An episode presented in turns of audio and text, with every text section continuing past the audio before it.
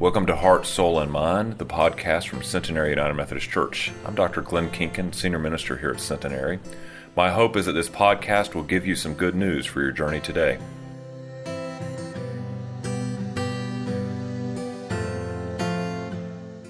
Our scripture lesson this morning comes from the first epistle of John, the third chapter, beginning with the 16th verse.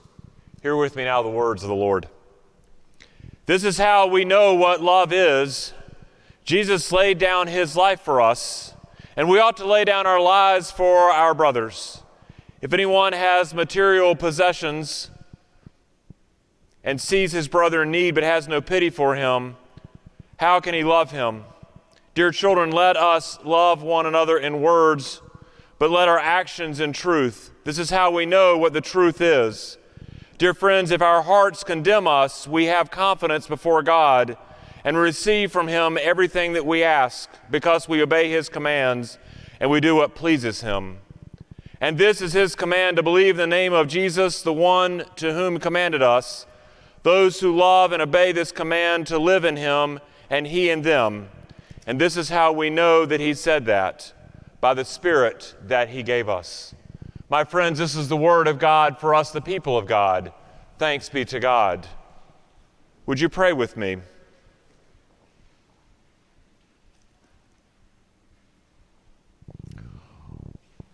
Almighty God, we gather to worship and to praise you this day. We gather in our time of worship to mark milestones in our faith journey. But it's not just the milestones of these confirmands we mark, we also remember our own milestones. And so during this hour, O Lord, speak to us intently so that we might truly hear who you would have us be, that we might truly understand what you would have us do, and that we might be the people that you call us to be. Ones who don't just hear your word, but go forth and do your word your Son's holy name we pray. Amen. Years ago, when vacationing in the state of Maine, we were traveling up the coast and we stopped in a gallery in one of those little seaside towns and we just kind of stopped in just to see what the local art looked like. And as I walked in the gallery, there was this painting that immediately drew me across the room. It was painted by a local painter by the name of Colin Page. He had studied at the Rhode Island of Art and Design. He had also studied at the Cooper Union for the advancement of art and science. He was an impressionistic painter, one of those that took broad strokes of color which provide rich texture and light, creating a composite scene which is just shimmering and exciting and it's captivating and it draws you in. If you go to an impressionist painting and you get up to it up close, you see this intentionality of the individual brushstrokes. Wide and short, varying colors, sort of in a hodgepodge of patterns. But it's when you step back from it that all those individual brushstrokes melt away and you see this painting which is rich and intentional. And in this case, it was this shimmering image of lobster boats right there along the rocky coast of Maine at rest. When I read this text today from 1 John, what comes to mind is sort of an impressionistic painting of faith, if you will. What really matters, the life of a disciple. See, John is encouraging believers to anchor their lives in the power of the resurrection and in the love of Christ, to be filled by that. And the broad strokes that he paints, the broad strokes of his text, is the broad strokes of the life of a disciple. One who abides in Christ, one who loves the world, and one who lives with and by the power of the Holy Spirit. So I think about that in this idea the individuality of these three brushstrokes of abiding in Christ and of loving the world and living with and by the Holy Spirit. They provide the texture and the light, but collectively they melt away as individual strokes and they begin to show a composite scene of a life that is anchored in Christ, a life that is captivating, a life that draws people to it to want to know what its secret, its power, its true joy is. You and I know that is the life of a disciple, a life bound by the resurrection of the risen Lord. This idea of one who abides in Christ. Now, you are confirmands, you have been studying this, right? I mean, over the last year, over 2019, 2020, and even then the reboot course into the summer as we waited for this auspicious moment. You studied faith, you studied the Bible, you studied the creed. I love that word creed, that which I believe. Sacraments and prayer. And at the end of it, what you understood was you understood that a life in Christ is not just life, but it's about abiding in Christ. That word, abiding, is a rich word. If we look it up in the dictionary, we get definitions like in according with, or submitting to, or keeping to. And when we declare our faith, when we stand in front of the congregation and we say, This is what I believe, as a disciple of Jesus Christ, we are pledging to bind our lives to a Christ like life, to abide, to submit to, to act in according with that Christ like life. It's manifested by brushstrokes in its own right, a life spent worshiping, a life spent in Sabbath, a life spent studying the scripture, a life spent in prayer. To where worship and Sabbath and scripture and prayer aren't just things that happen only on Sunday, but it becomes part of who we are all the week long. The brushstrokes of abiding are a life marked by grace and gratitude and forgiveness. We realize that we have received grace and we have so much for which to be thankful, and that we can ask for and forgive the world. Abiding in Christ is living that life in which we really take the wristband, the phrase WWJD, what would Jesus do? And we begin to live that in everything that we do not just on Sunday morning during the 11 o'clock service or during Sunday school in church or Sunday school church and youth group, but instead all week long. How we approach our school work, our family life, our professional work.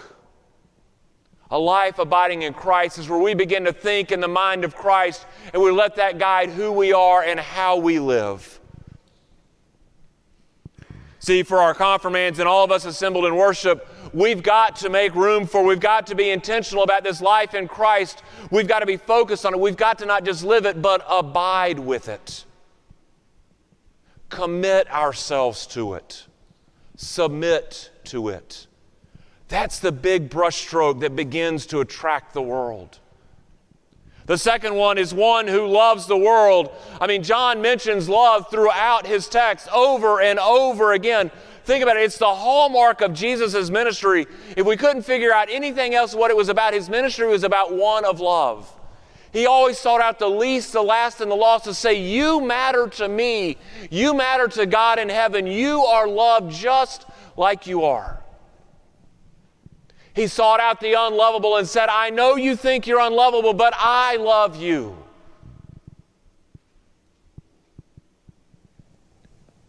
See, what he did was he showed the world that God's love is so much deeper. It wasn't just for the chosen, but it was for all of creation.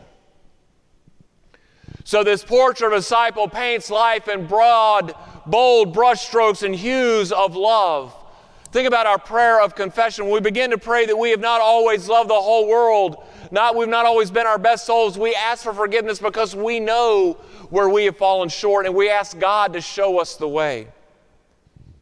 But what I love about that is your love remains steadfast. I love that Psalm 136 says, God's steadfast love endures forever. See, those words right there compel us to love the world around us, to seek justice for the marginalized. Where we talk about fairness and equity, we don't just talk about equality, but equity, where everyone gets a fair shake and lifted up where we pull for everyone to win. I can remember as my daughters were younger, I was watching a NASCAR race one day because I was in that phase of life and not my favorite driver was winning the race and I was really hoping that you know he'd blow a tire or something would happen so that my driver would win and one of them said over in the corner, "Daddy, don't we pull for everyone to win?" Really?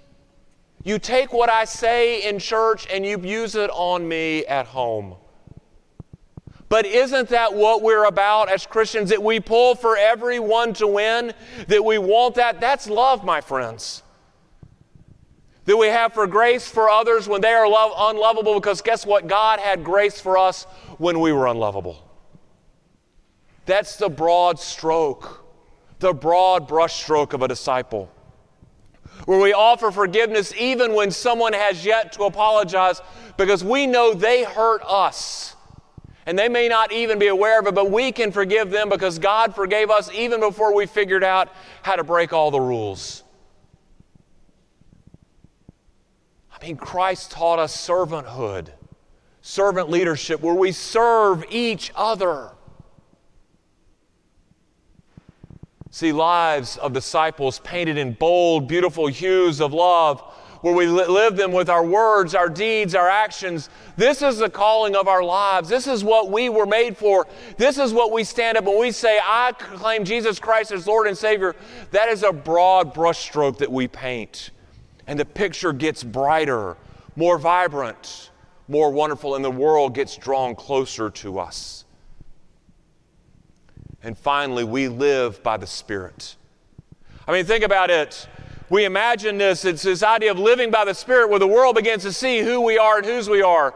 In the movie The Italian Job, it's an older movie, but there's this moment where the bank robbers are, trying, the, the art thieves are trying to get away, and there's a guy sitting in a train station, and he's manipulated through the internet all the stoplights so that every time that the, the, they're getting away, that they can always get through, and they get through the last stoplight, and he's in this train station, and he goes, woohoo!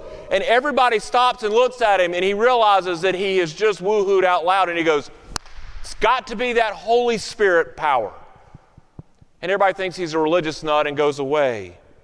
But my friends, a life of a disciple, when we paint the broad strokes, is that people see woohoo. They see that we are so full of the life of the Holy Spirit in our lives each and every day that it is guiding us, that it is sustaining us in what we do.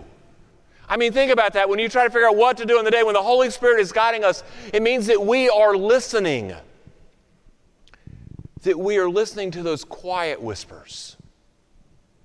Those sixth sense things that come up that tell us that something doesn't feel right or that we should go and help someone. We don't even know why we're doing this. Compelled, this is kind of an of a action or our conscious.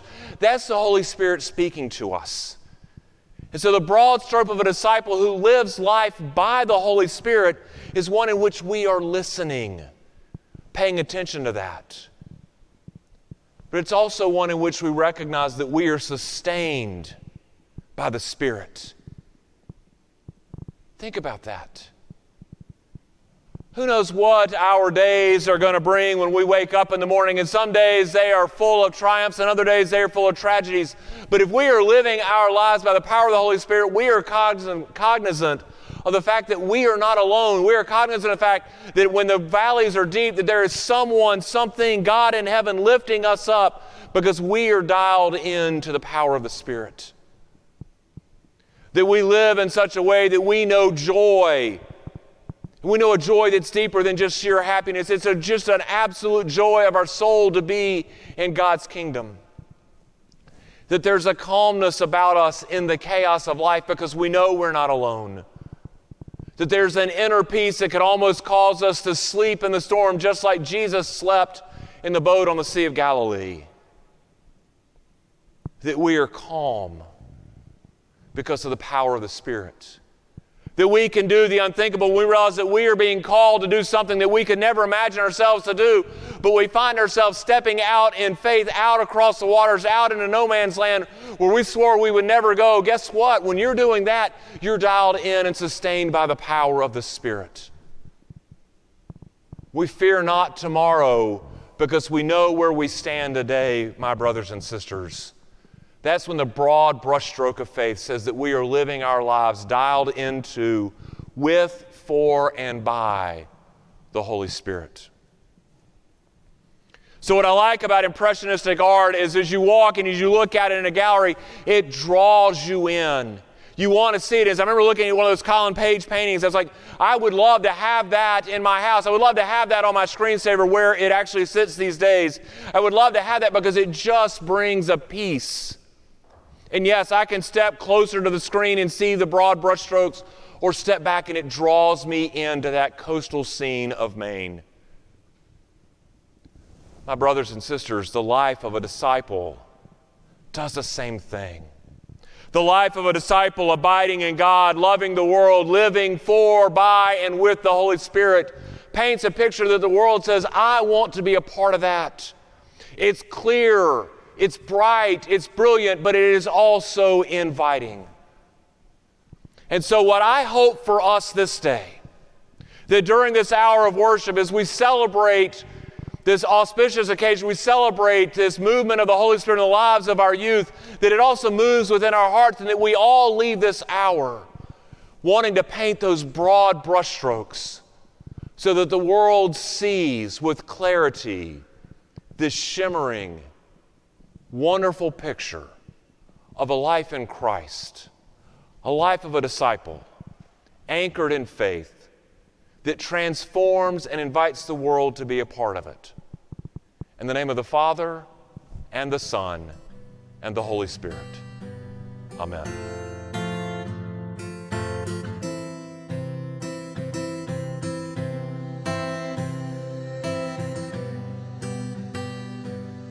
Thank you for listening to Heart, Soul, and Mind, the podcast from Centenary United Methodist Church. We hope that you'll consider joining us for worship on Wednesday evenings at 7 o'clock or Sunday mornings at 8:30, 9, or 11. Have a blessed day.